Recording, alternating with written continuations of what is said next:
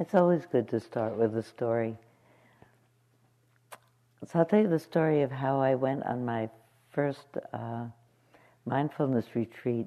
It wasn't really my first long retreat. My first experience with mindfulness as a retreat practice was at a, uh, a weekend retreat in San Jose in a private house that had been used for the uh, to become a retreat center in uh, the spring of 1977.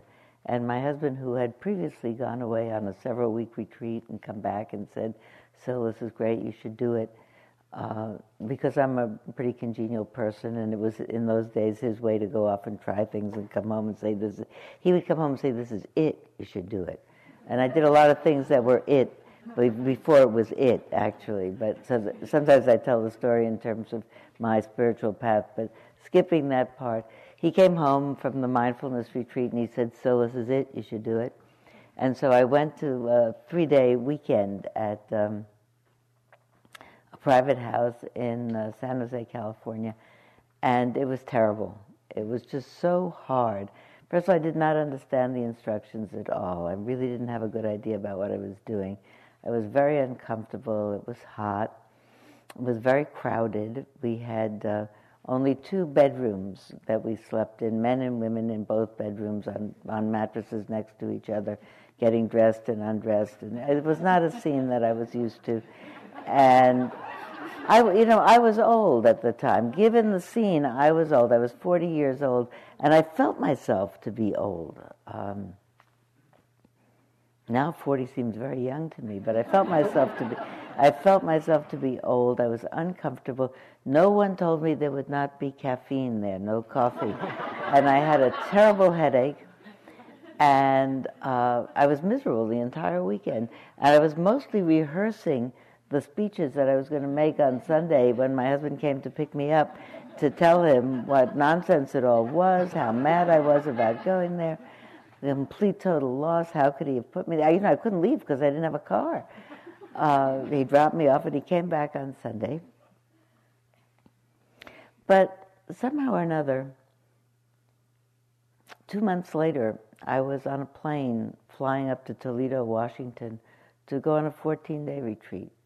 So uh, when people say, How come if you had such a terrible time? Uh, you went on a 14 day retreat, and how come you made this your life's practice? And uh, I, I, like to imagine it was two things.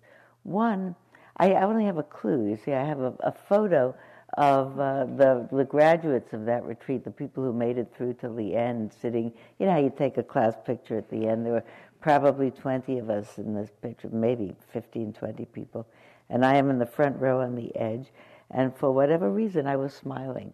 So I think to myself, maybe actually there was some glimmer of appreciation of the potential of this path that made me happy. Maybe I actually got it about the possibility of the mind being liberated or happiness being a possibility. And just when I left, because there were so many uncomfortable moments, the uncomfortableness colored my mind and I couldn't remember the rest of it. Maybe. The other thing is that I did my walking meditation in the living room of this particular house.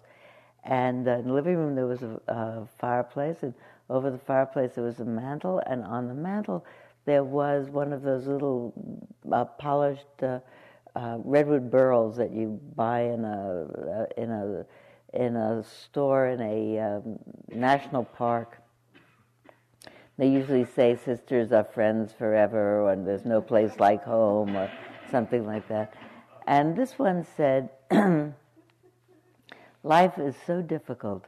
How can we be anything but kind? And I did my walking meditation back and forth in front of that mantelpiece, and I looked at that redwood burl that said, Life is so difficult. How can you be anything but kind? And I thought to myself, if that's what they teach here, and that's what you get to be, I don't know, but my guess is that that spoke to me and said, "You want to do this." So, so here I am, 30 years later, 31 years later, 30, 30, 30 last summer. I remember celebrating my 30th birthday. It was July 7th, 1977. so I think when we talked, we've talked a lot in these talks uh, about metta and mindfulness. Really, making them separate is really to make a, an heuristic uh, separation just for the purposes, I think, of practice. We do different techniques, but really, I think the point of both practices is to arrive at wisdom, because it's really wisdom that protects equanimity, and it's equanimity that manifests itself in kindness, in all the permutations of kindness, as goodwill, as friendliness, as compassion, and as uh, appreciation or empathic joy. I actually think of the I, I think of those four Brahma Viharas: equanimity, metta, upekkha, metta, karuna, and um, mudita, as really um, very much inter- integral to each other. And really, in my mind's eye, how I envision it is that equanimity is the foundation of them all. I know that there are various ways to say this. How it works for me is to think about how it is for me that when my mind is balanced, which is really what equanimity means, and we've said that in the talks each night, it doesn't, Donald particularly said last night, it doesn't mean tranquility. It doesn't mean calm. It means the mind that is large enough to hold everything in it and still have the space to say, this is what's happening. What's the appropriate response? I think it was Mark the other night who said that both uh, mindfulness practice and loving kindness practice led to the appropriate response that seemed like such a good thing to say. That we're not doing it to be doing it. We're not doing it to be good meditators.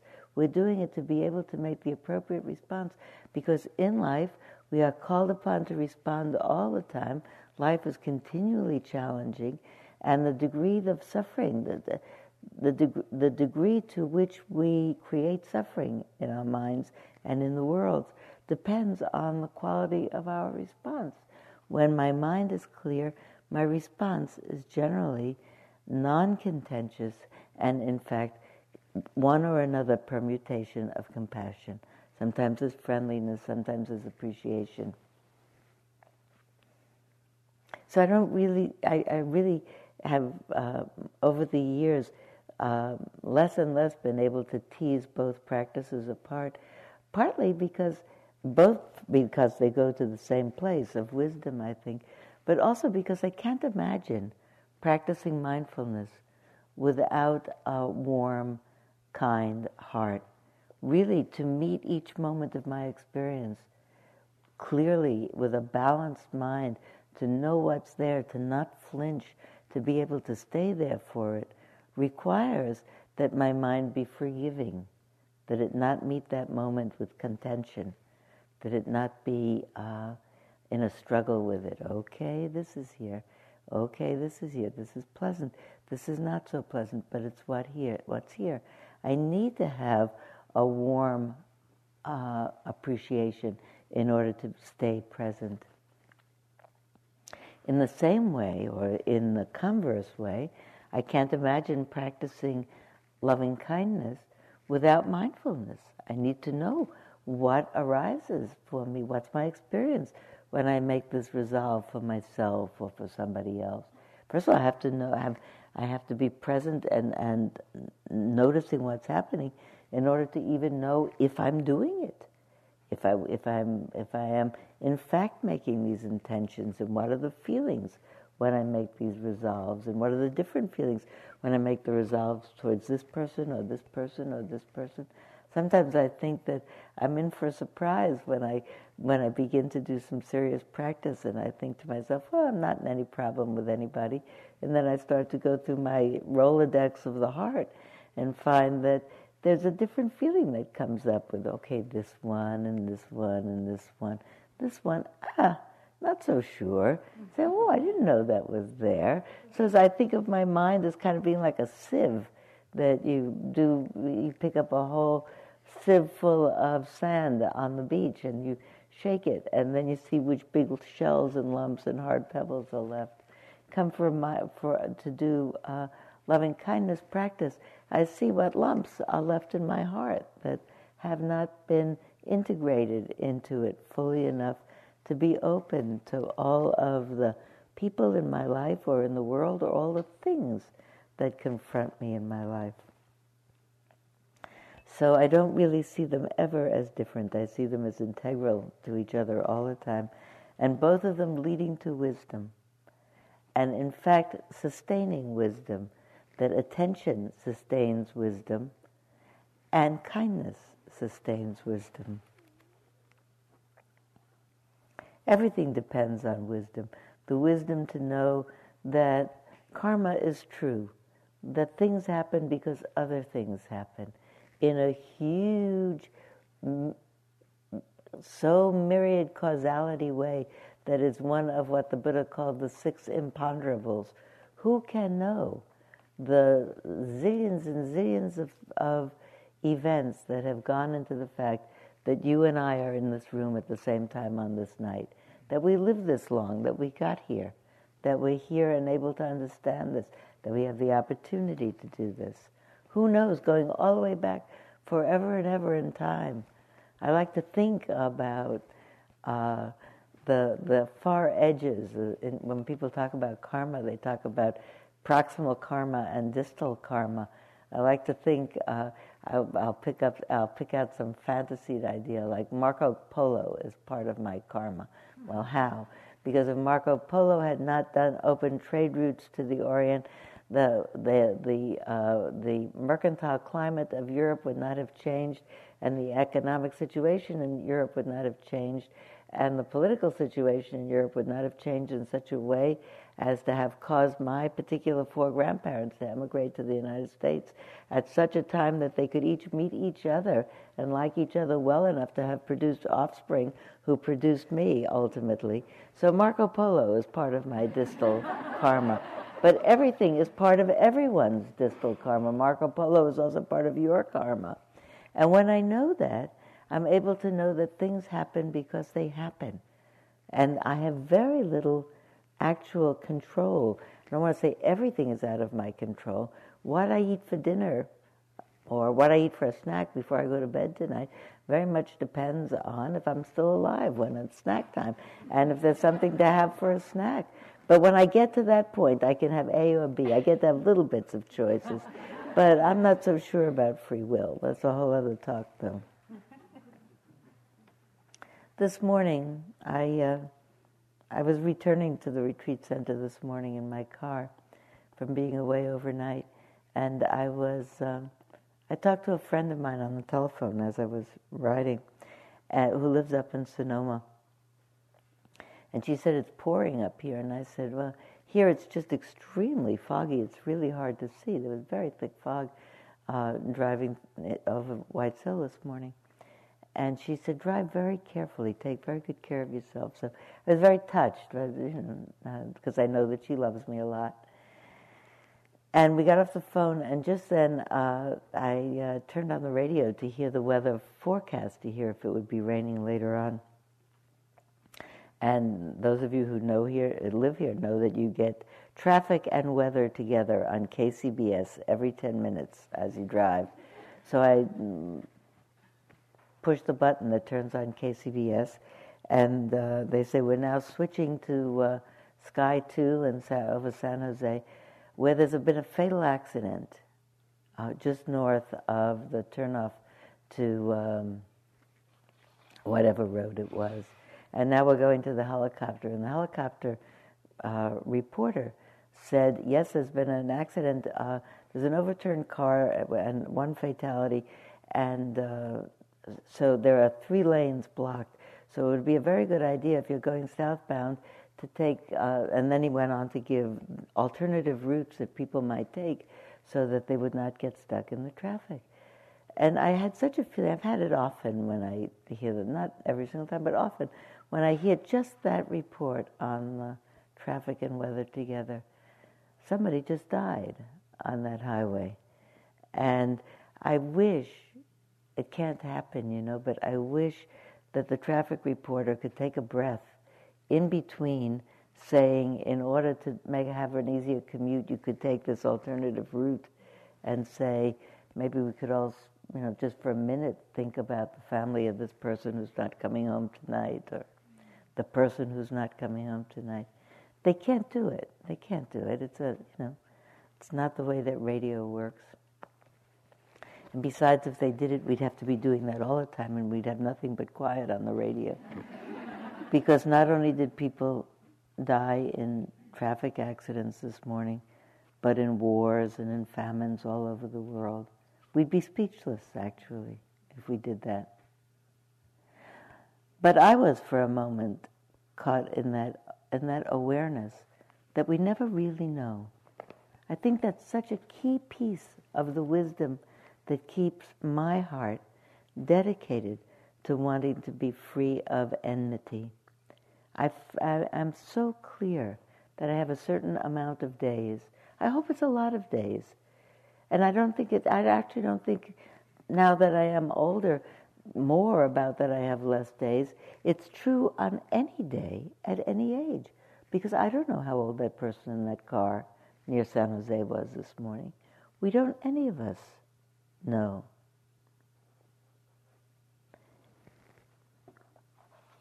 Maybe I'll take a breath and read from one of my favorite Dharma teachers, Billy Collins, who poet laureate. It is possible to be struck by a meteor or a single engine plane while reading in a chair at home. Safes drop from rooftops and flatten the odd pedestrian, mostly within the panels of the comics, but still, we know it is possible as well as the flash of summer lightning, the thermos toppling over, spilling out on the grass. And we know the message can be delivered from within the heart. No Valentine decides to quit after lunch. The power is shut off like a switch, or a tiny dark ship is unmoored into the flow of the body's rivers, the brain a monastery, defenseless on the shore. This is what I think about when I shovel compost into a wheelbarrow and when I fill the long flower boxes and press into rows the limp roots of red impatiens. The instant hand of death always ready to burst forth from the sleeve of his voluminous cloak. Then the soil is full of marble, marvels, bits of leaf like flakes off a fresco, red brown pine needles, a beetle quick to burrow back under the loam. Then the wheelbarrow is a wilder blue, the clouds a brighter white, and all I hear is the rasp of the steel edge against the round stone, the small plants singing with lifted faces, and the click of the sundial as one hour sweeps into the next.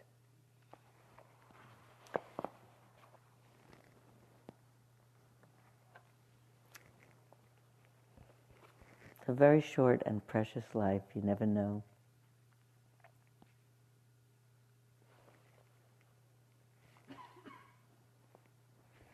Wanted to tell some stories about my friend Tamara. My friend Tamara died on uh, December 5th, so it's about a month. She died of ovarian cancer. About um, three years ago, just not so long after she'd had the diagnosis of cancer, uh, I found a message on my answering machine on a Friday afternoon. Um, and it went like this It said, uh, Hello, Sylvia. This is Tamara. I'm just calling to tell you that you don't have to worry about me. And I was momentarily very excited because Tamara had been uh, diagnosed tentatively with ovarian cancer. Three weeks previously, she'd had symptoms. They had done surgery. They'd removed everything that needed to be removed. The initial pathology had come back as a as a, uh, benign. A week later, with further pathological pathology tests, it had come back as not benign, and in fact malignant. And now she was calling me perhaps a week later that from that. And she said, I'm just calling and leaving this, I'm just calling you, Sylvia, to tell you that you don't have to worry about me. And I thought, praise be, they've done some more pathology, and it turns out that it really is benign. the message went on after you don't have to worry about me. She said, even though Hurricane Frances is coming directly towards where I live in Florida, she said, you don't have to worry about me because I have some friends who live further inland away from the shore with, in a house with less glass, less windows than I have. So they're coming to get me, and I'm going to spend the next several days with them, and I won't be back until after the storm passes. So don't call me. I won't be home, and don't worry about me. I'll call you when I get home. So that was the beginning of the story. It was also very compelling for me that entire weekend of Hurricane Frances. I became a devotee of the Weather Channel. I watched the Weather Channel all day for the whole of that storm as the hurricane was coming. And I realized how, because I had someone dear to me in the path of that storm, the storm had become very important to me.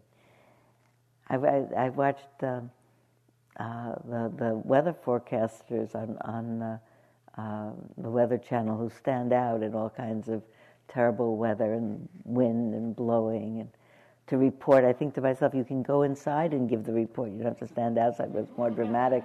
I watched all weekend as they gave the reports, and then the, the storm passed. At one point, there was a young woman out in the rain reporting, and some tiles flew off the roof, and she had to duck out and then stand up again and continue the report. And I was thinking about where is her mother, and I wonder if her mother is watching on television. but really, the reason I'm telling you this is I want to really make the point in now and as we continue along that human beings are empathic animals.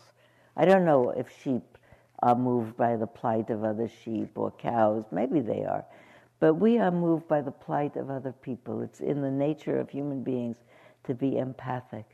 And because life is so very difficult, I think if we let our empathy teach us, we will become kinder. So I watched all weekend, and then the storm was over. And then Tamara called after the weekend and reported it to me. And she said, You know, uh, we sat together in the, our pajamas, all huddled together in the living room. She said the, uh, the uh, eye wall of the storm came through in the middle of the night, and all of the power, power was out. And we all sat together, huddled in the living room on the sofa. And we mostly sat quietly, but she said when the storm went through, it sounds like a freight train. It's so noisy. She said, and when we were the most frightened, we made prayers for the people around us, people outside, the people in the storm, the people around us in Florida. And she said, uh, making those prayers for other people made us feel better. I thought that was so crucial for me to hear that. That in the middle of one's own discomfort and fear, linking oneself to other people facing the same kinds of difficulty shares the difficulty doesn't actually take anybody more or less out of jeopardy but it has a sense of a shared experience we're not so dreadfully alone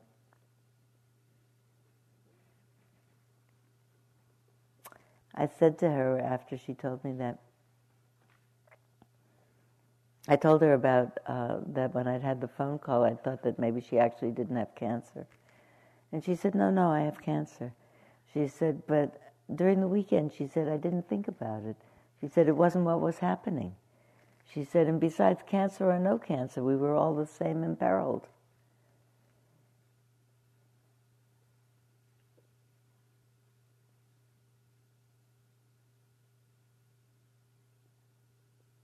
I thought about that story and I envision it in my mind. I see these folks huddled together, keeping themselves calm and steady in the midst of this storm and not being afraid because they were sending good wishes to everybody outside in the storm.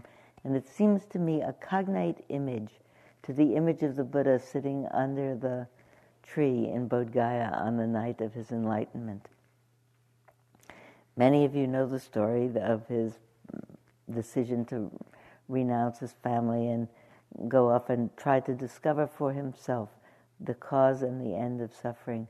So, leaving be- behind that story, to the very, the very crux of the story, his arrival after his six years of practice at very, very serious concentration uh, techniques, during which time he had really, really refined his ability to concentrate. He comes to Bodh Gaya, sits down under a tree, and says, I'm going to stay here until my mind is completely clear and I fully understand the cause and the end of suffering.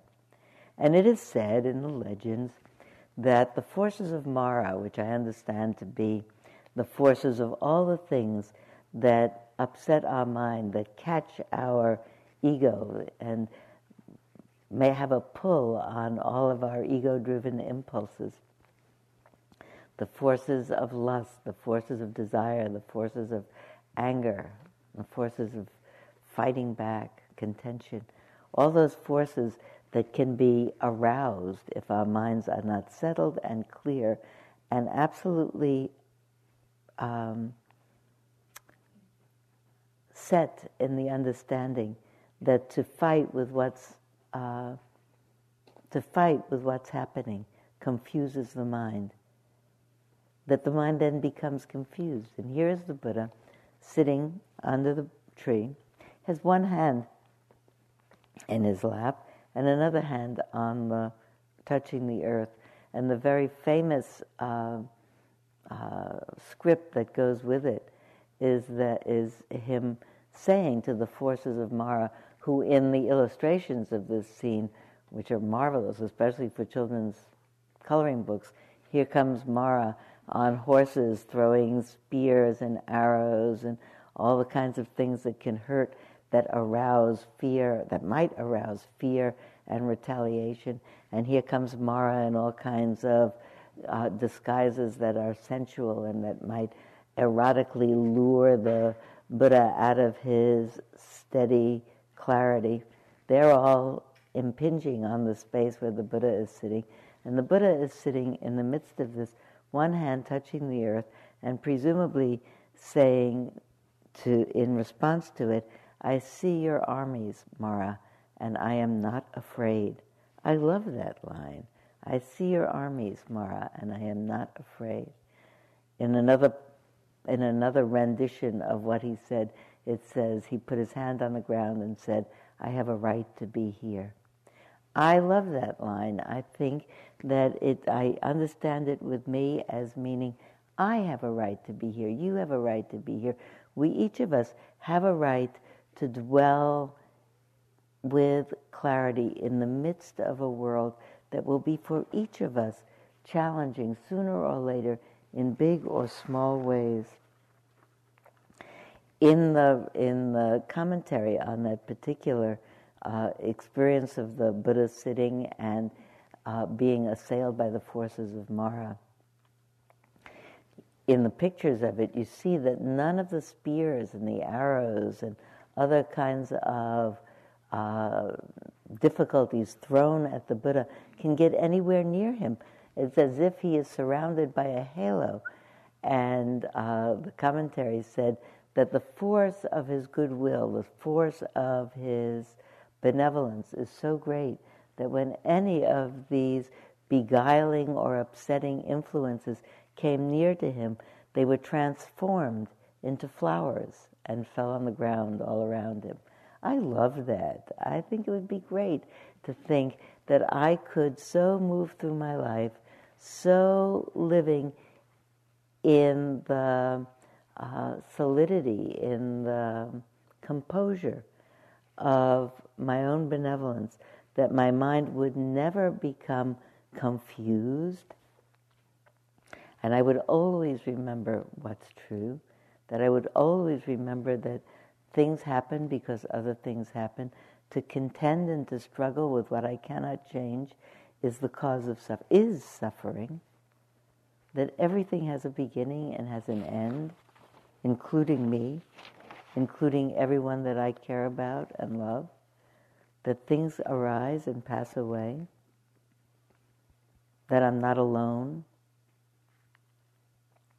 That really I am part of the great extraordinary experience of creation itself and human beings as part of creation, coming and going, each of us temporarily manifesting as this or that particular physical form.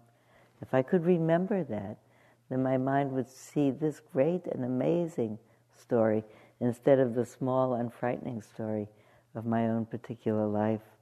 And I actually think that it is loving kindness practice, particularly as we direct our loving kindness to others, that lifts us out of our small and particular story.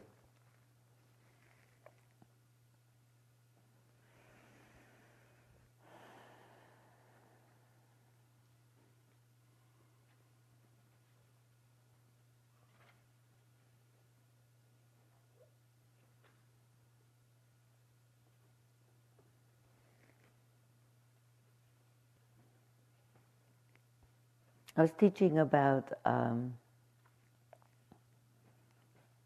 the second noble truth, the cause of suffering is craving. and the other morning, uh, down at the lower hall on Wednesday morning, and I was talking particularly about the tendency of uh, the mind to become uh, and, and beguiled by lust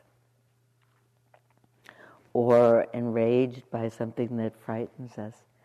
And, uh, and how hard it is to keep the mind clear enough and composed enough to recognize that when things happen that we like or we don't like in a way that will arouse us to behave in a way that will cause pain for ourselves or other people, that we don't have to do that. That if we had clarity, we, that this is what's happening, there's nothing I can do about it, that we can move through even difficult situations.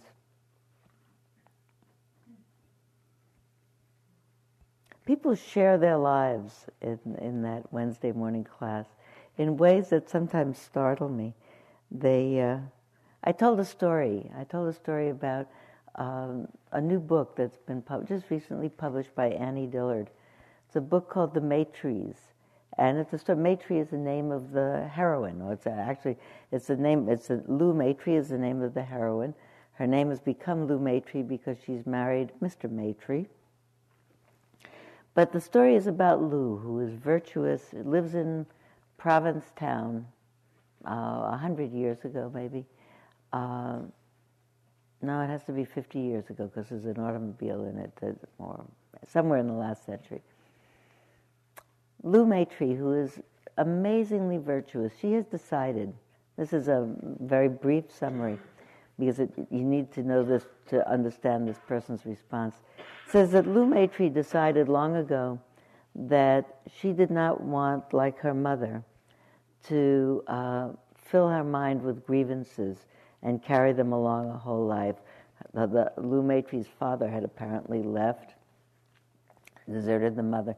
And so she decided that her mind would not get caught in grievances. And she understood that so clearly that she didn't allow it to be.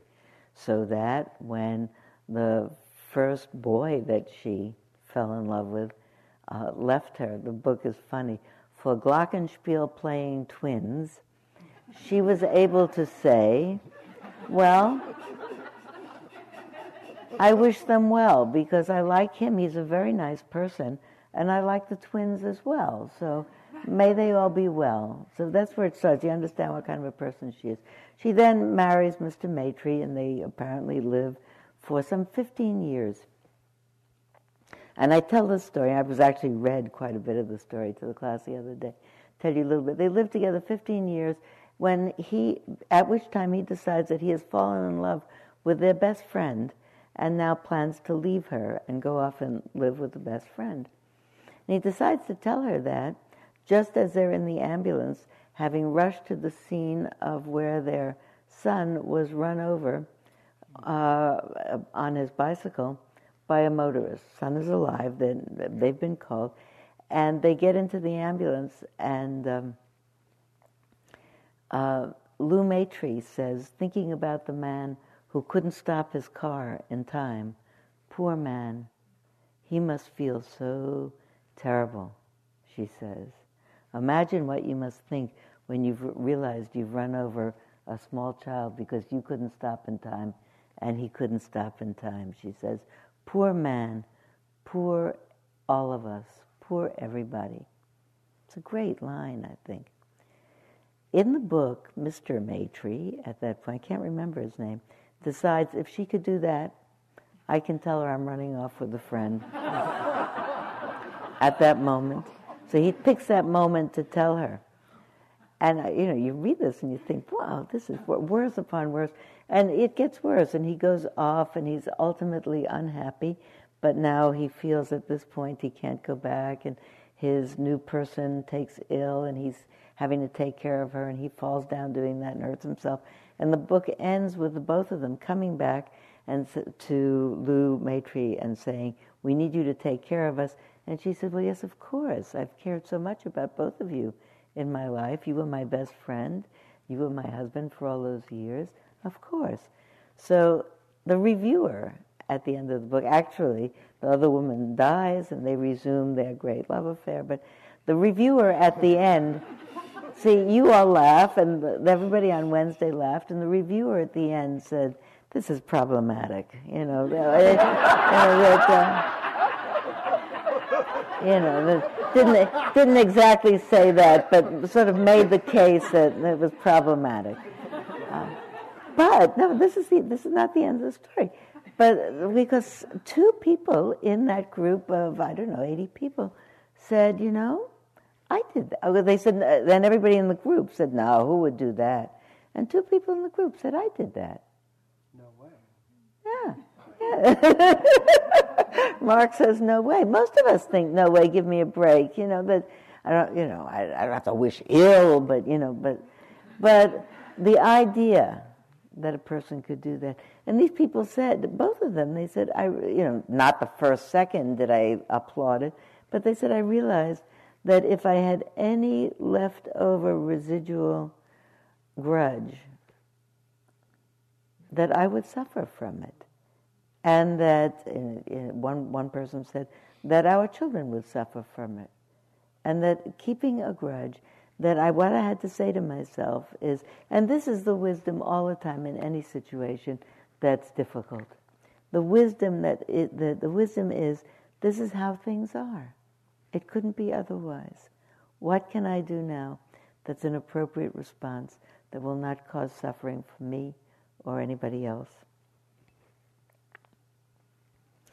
My friend uh, Martha, who died um, two years ago, next month, said um, about uh, pancreas cancer, said um,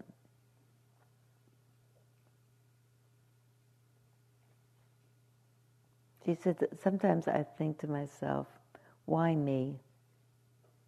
She said, and when I do, I suffer a lot. And she said, I suffer when I think that why me? It's not fair. It's not fair. My brother just died. I was just finished nursing him. I could have a little life now. Why me? She said, I suffer when I think that. She said, and then all of a sudden, I'll go along thinking that, thinking that, suffering, suffering. And all of a sudden, I'll think to myself, why not me? Pancreas cancer is one of the things that people get in the world. Not happy about it, but why not me? She said, when I think, why not me? I stop suffering. The, the fundamental knowledge is things happen. This is the realm of 10,000 joys and 10,000 woes, the Buddha said. And we are all heir to all of them. Everything happens to everybody, really. Uh, one of the things that we do on Wednesday, and I honestly, think this is the most best spiritual practice for any of us. We sit for 40 minutes or so beforehand. I teach for an hour or so after that.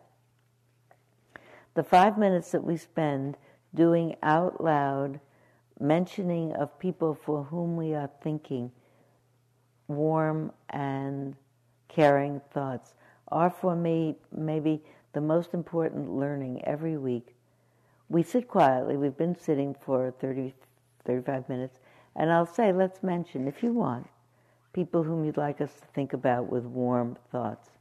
And I keep my eyes closed, so I don't know who is saying what.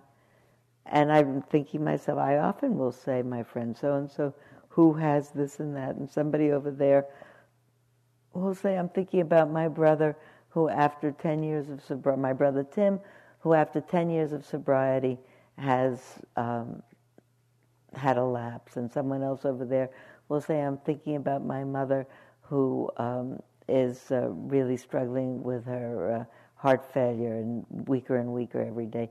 And I'm struggling with my son, and I'm thinking about my, my, my cousin. And they're not all difficult stories. Every once in a while, someone will say, I'm thinking about my daughter who has just been discovered as pregnant with twins and uh, really would like some good thoughts for her. And you can feel the whole room go, ah, ha, ha, you know, like in the world of 10,000 woes and 10,000 joys, being pregnant with twins, presumably if you wanted to be pregnant, is a, is a great double joy. And I sit there and I have the, the, the absolute sense that my head is getting screwed on straight again. That I, if, my, if my head is in its right place, I remember that this is a very difficult life for everyone as well as for me. Sooner or later, maybe not every day, and uh, certainly the Buddha did not mean to imply that every moment of life is painful. There are plenty of joys in the world. And everything is ephemeral and nothing lasts. And everyone is all the time needing to accommodate change and loss and often grief.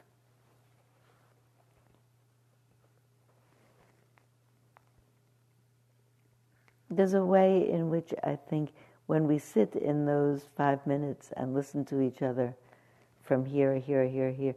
Sometimes someone, someone last week said, so and so who has breast cancer, and I recognized the voice and I recognized the name. It's not a usual name. And I didn't know about it.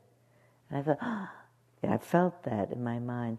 And I realized that when we know somebody, we really, we really feel the, the importance of what is dear to us. And it so clearly makes the point for me when the Buddha says, just as a mother would give her life to save her one and only child, just so should we towards all beings boundlessly open our hearts. I don't think it's about a mother with a child. I think it's about a person with someone they love dearly. That we know, all know what it means to love dearly, and we all know what it means to feel bereft. And if I remember that, then I cannot let my mind fall into self absorbed, woe is me, anything but what can I love in this moment? Even can I love me? in this moment, which is the opposite of woe is me. I say to myself when I find myself struggling, uh, and I'm just going on about woe is me, this isn't right, he shouldn't have done, she shouldn't have said, it shouldn't be this way, why is this happening? And if I catch myself and I realize this is a woe is me, I think to myself, really, what? I'm in pain. That's what's true. And I say to myself, honestly, I do. I say, sweetheart, you're in pain. Take a breath. Take another breath. We'll figure out what to do. And everything changes. I honestly do say that's important. The sweetheart is important. You don't have to say sweetheart if you don't want to. You can say dear or your own name or whatever you want. But I say that because it's very important for me not to make myself wrong for having fallen into a snarl of anger or woe is me or recrimination or hatching a plot of revenge. I'm doing that because I'm hurt. Sweetheart, you're in pain. Take a breath.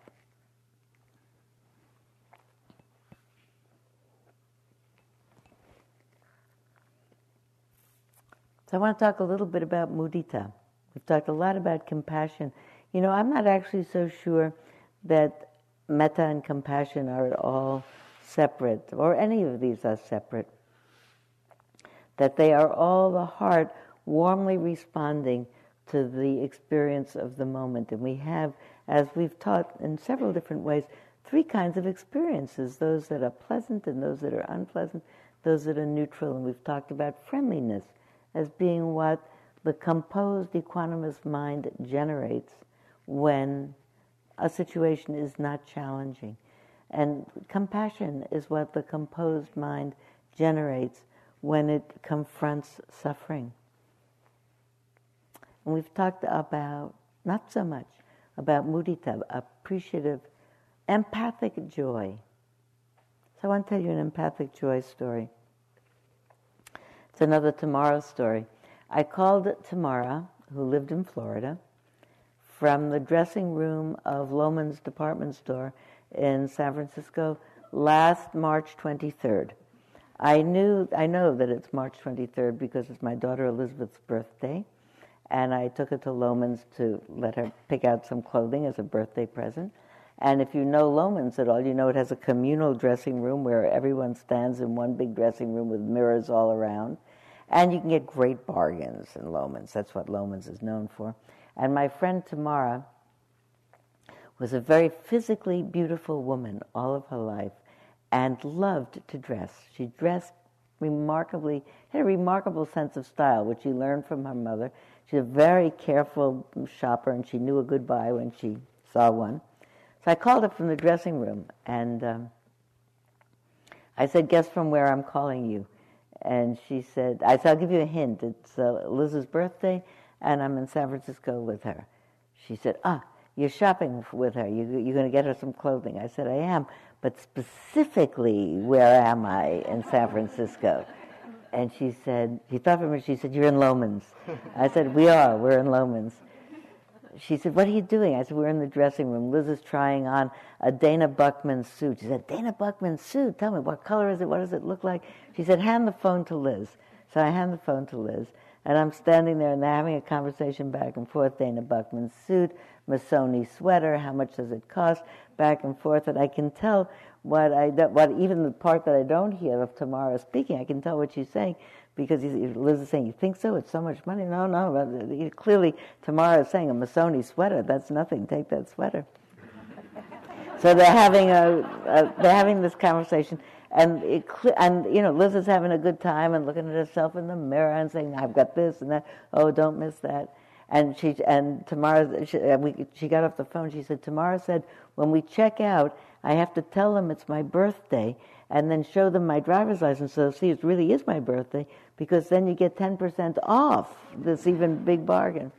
So I called Tamara the next day because what was significant about that Loehmann's Day is that it happened uh, not more, not even a week, three or four days, I think, after Tamara had had the news from her doctors that the chemotherapy was not working anymore and that they were going to abandon all treatment and that she probably would live four more months at a maximum. And I was so moved that she could so completely get into enjoying that experience with Liz. So I called her the next day to thank her for doing that. And she said, No, no, I'm thanking you. She said, It was great. She said, It was wonderful for me to talk to her. I got so excited about it. It pulled me right out of my own stuff. She said, and what's more, I remembered shopping in Loehmann's with my mother. I remember taking Emily, her daughter, to Loehmann's and teaching her how to shop. She said, she said it was very good for me. She said, I am drafting on the happiness of other people these days. She said, I had a wonderful life and I loved it a lot.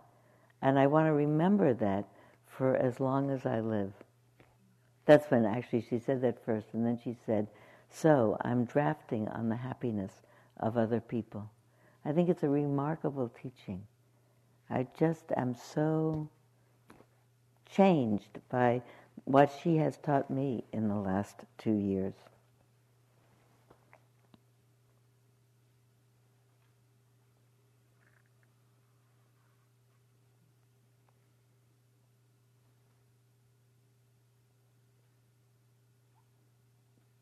I'll tell you another Tamara teaching.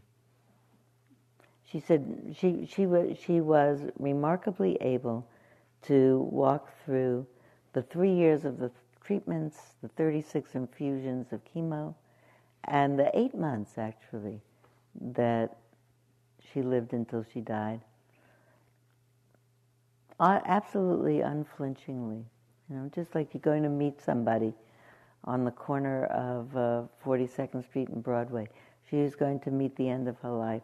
Certainly not happy that it was happening, but she sent uh, presents to. Um, she went through her closets and sent her best friends things that she really loved. And so each of us, I'm sure, I got a package beautifully wrapped because she was a great wrapper of packages, just as she was a great wrapper of her own self. Beautifully wrapped jacket. I was sorry that I hadn't brought it to the retreat. I would have worn it tonight. With a note about where she wore that jacket and how much she enjoyed it.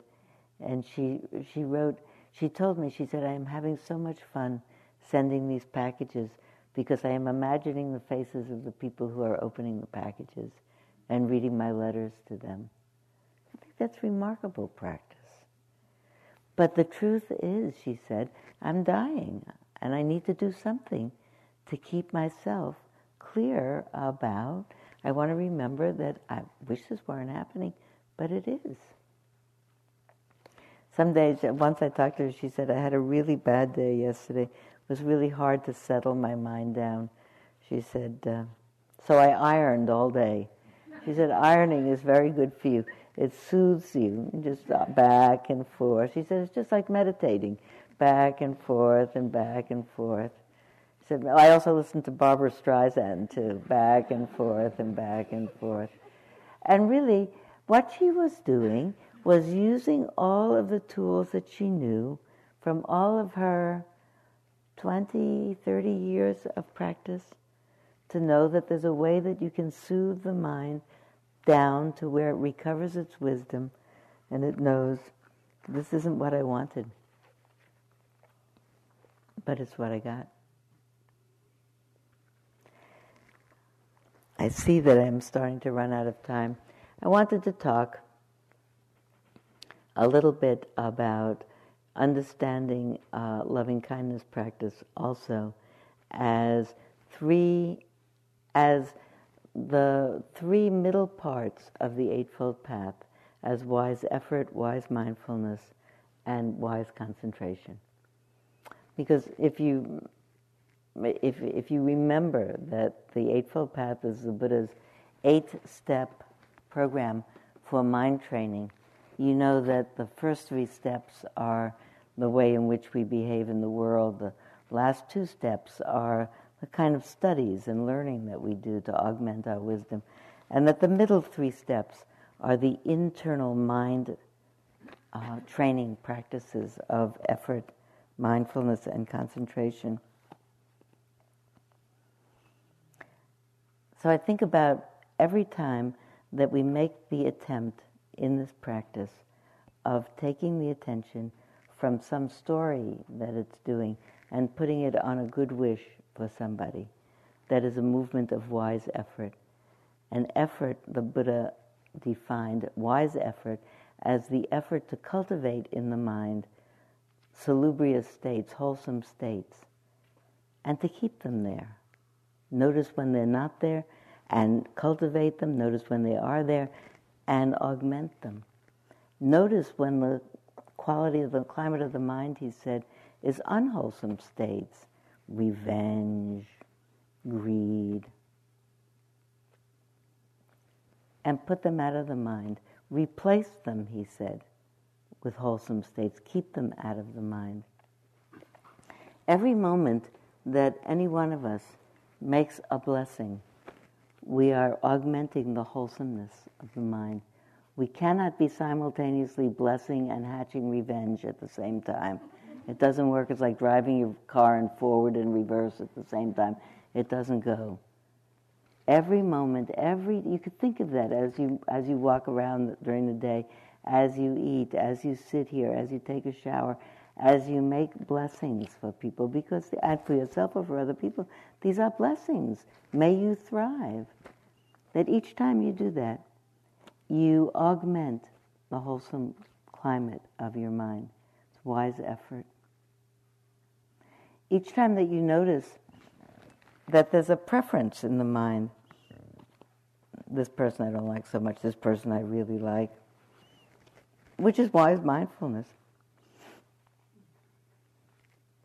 It's a way of um, noticing who you've put out of your mind a little bit. You have to like everybody just the same amount. But if I notice that there's anybody that I've put kind of at the side, just to have a sense of including them in my circle. just today, as you had the experience with uh, uh, a familiar stranger or a person that you didn't know, they became dear to you, I imagine, as you passed them during the day. Did they become a little bit dear to you? They certainly became more familiar to you. I remember one, when I first did that practice, I picked the person across the hall from me, and uh, this was at uh, a monastery on the East Coast. I picked a person, actually wasn't so neutral, I didn't care for her so much. She came a little bit late to the retreat, she banged around, she smashed her door, she thumped up and down the hallway. She had an alarm clock that went off and made a loud noise. I couldn't figure why she had the alarm clock. They rang bells. I picked her as my familiar stranger. She was a familiar stranger. She wasn't neutral, but I picked her as a familiar stranger. And, and I did these blessings for her. And in very short order, I began to worry about her and feel concerned about why she wasn't settling down and why she was thumping so loud. And when she didn't show up for breakfast after I'd heard her alarm clock go off, I worried about maybe something had happened to her and she was sick. As soon as you adopt somebody into your heart, you change them. You change yourself as well from a person who doesn't like to a person who has a lot of people living in their heart. Wise concentration is the composed mind, and each time that you steadily bring your attention to a making, a, a wishing of good wishes, to this moment with no resistance, with cordial intent, it settles it down, it steadies it, so it can go on and live the rest of its life. So the last Tamara story I'll tell you is uh, next to the last Tamara story I'll tell you is that uh, as uh, as her uh, symptoms got worse and she was in worse discomfort and as her death became closer, sometimes her mind would get upset and she'd be confused by the various kinds of pain medications she'd have to take. And she said, uh, she said, I'm really glad that I have this meditation to fall back on. She says, sometimes my mind is so confused. She said, but so when it, my mind is confused, so I can go off by myself for a little bit and go sit in our meditation room. I can connect with the breath and know I'm alive and wish myself well. And then after a while, I can go back in the living room and Jim and I watch the Marlins game. I actually love the idea that what we do is we just put ourselves together and we go back and watch the Marlins game, or we do whatever else it is that we're doing, and we do it until the very end.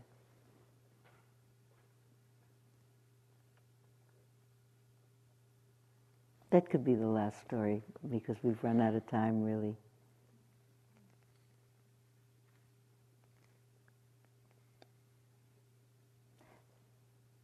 Sometime just near the near the end of her life, uh, I said, "Are you afraid?"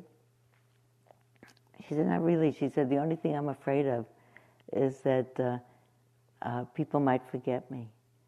I said, "Not on my watch. I am going to tell you stories up and down, all over the place, because." Uh, you may have thought that I was your teacher because we started out that way, but you really have been mine.